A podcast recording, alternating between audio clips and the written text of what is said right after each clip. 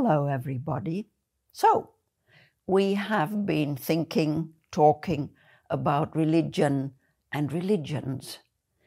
And the question remains, I think, what do we make of that subject of religion and religions in the 21st century?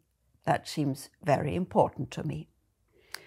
Now, not very long ago, my Italian friend said to me, she thinks that the world has gone worse because fewer people believe in God. Frankly, I couldn't disagree more. And it is not difficult to prove that in the name of religions, over the centuries, millions of people have had to succumb and have had to live through terrible situations because of religions. Let me just remind you of a few of the conflicts of today rather than those that we have seen in the centuries ago, like between different religions, like, for example, between Hindus and Muslims in India and Pakistan, or between Buddhists and Muslims in Myanmar, or between Jews and Muslims in Israel. And it's not only between the different religions that we have these fights, it's also within the same religions. Let me remind you of Protestant Christians and Catholic Christians in Northern Ireland, or the, the differences between Sunnites and Shiites, which are both Muslims, in the Near East, or very recently, of course, between Orthodox Russians and Orthodox Ukrainians. But even so, my Italian friend, like many others, would think that we need religions to be good people. Do we? Let me tell you a story.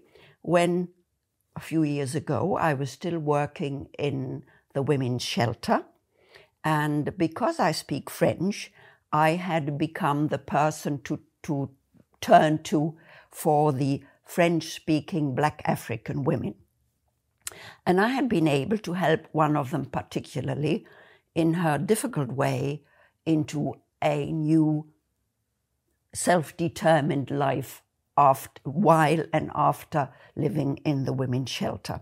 And one day she introduced me to a newcomer to the women's shelter, another French speaking black African woman even if from another African country. And she told this newcomer how she was grateful to what I had been able to do for her and ended her account by saying, And you know, Britta doesn't even believe in God.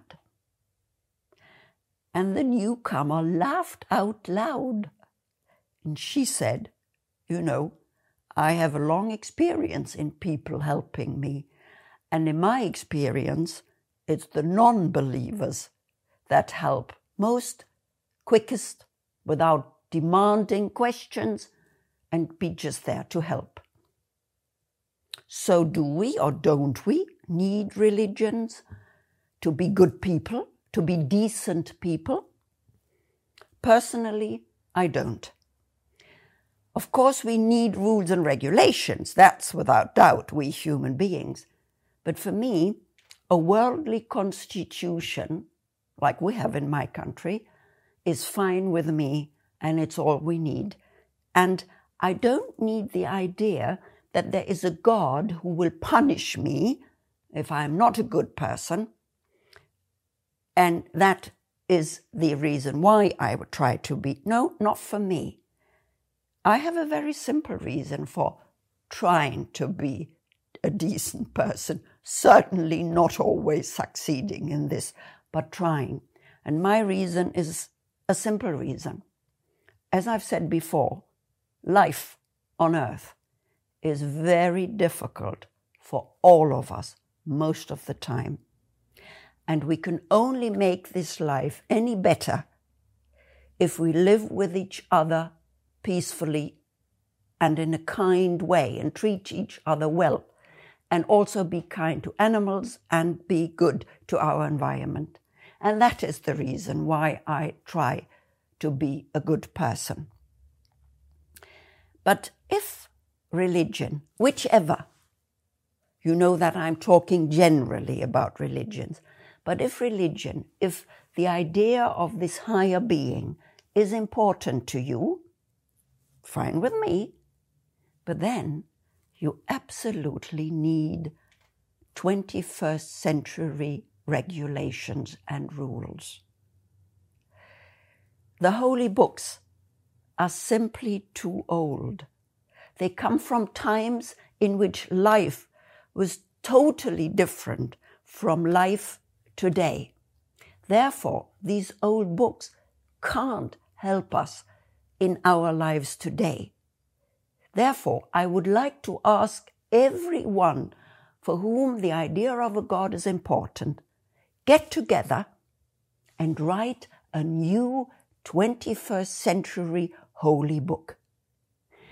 And get together with people from all the different religions to whom this is important. And please don't start off from your old holy books. Don't. They are simply too old to have much to do with our modern life. Start anew and start from life, not books, life. What do we need? What kind of regulations do we need to be able to live peacefully with each other? That should be the basic basis of your new holy book. And another point would be important to me. Don't let that be done by your priests, imams, rabbis, or whatever you call your religious leaders. You should do it because you know about everyday life. And we need regulations for everyday life to live peacefully with each other. That is why you should do that. And one very last admonition start it soon. Please, we're waiting for you. And I, I hope I still live to see that book of yours. Goodbye.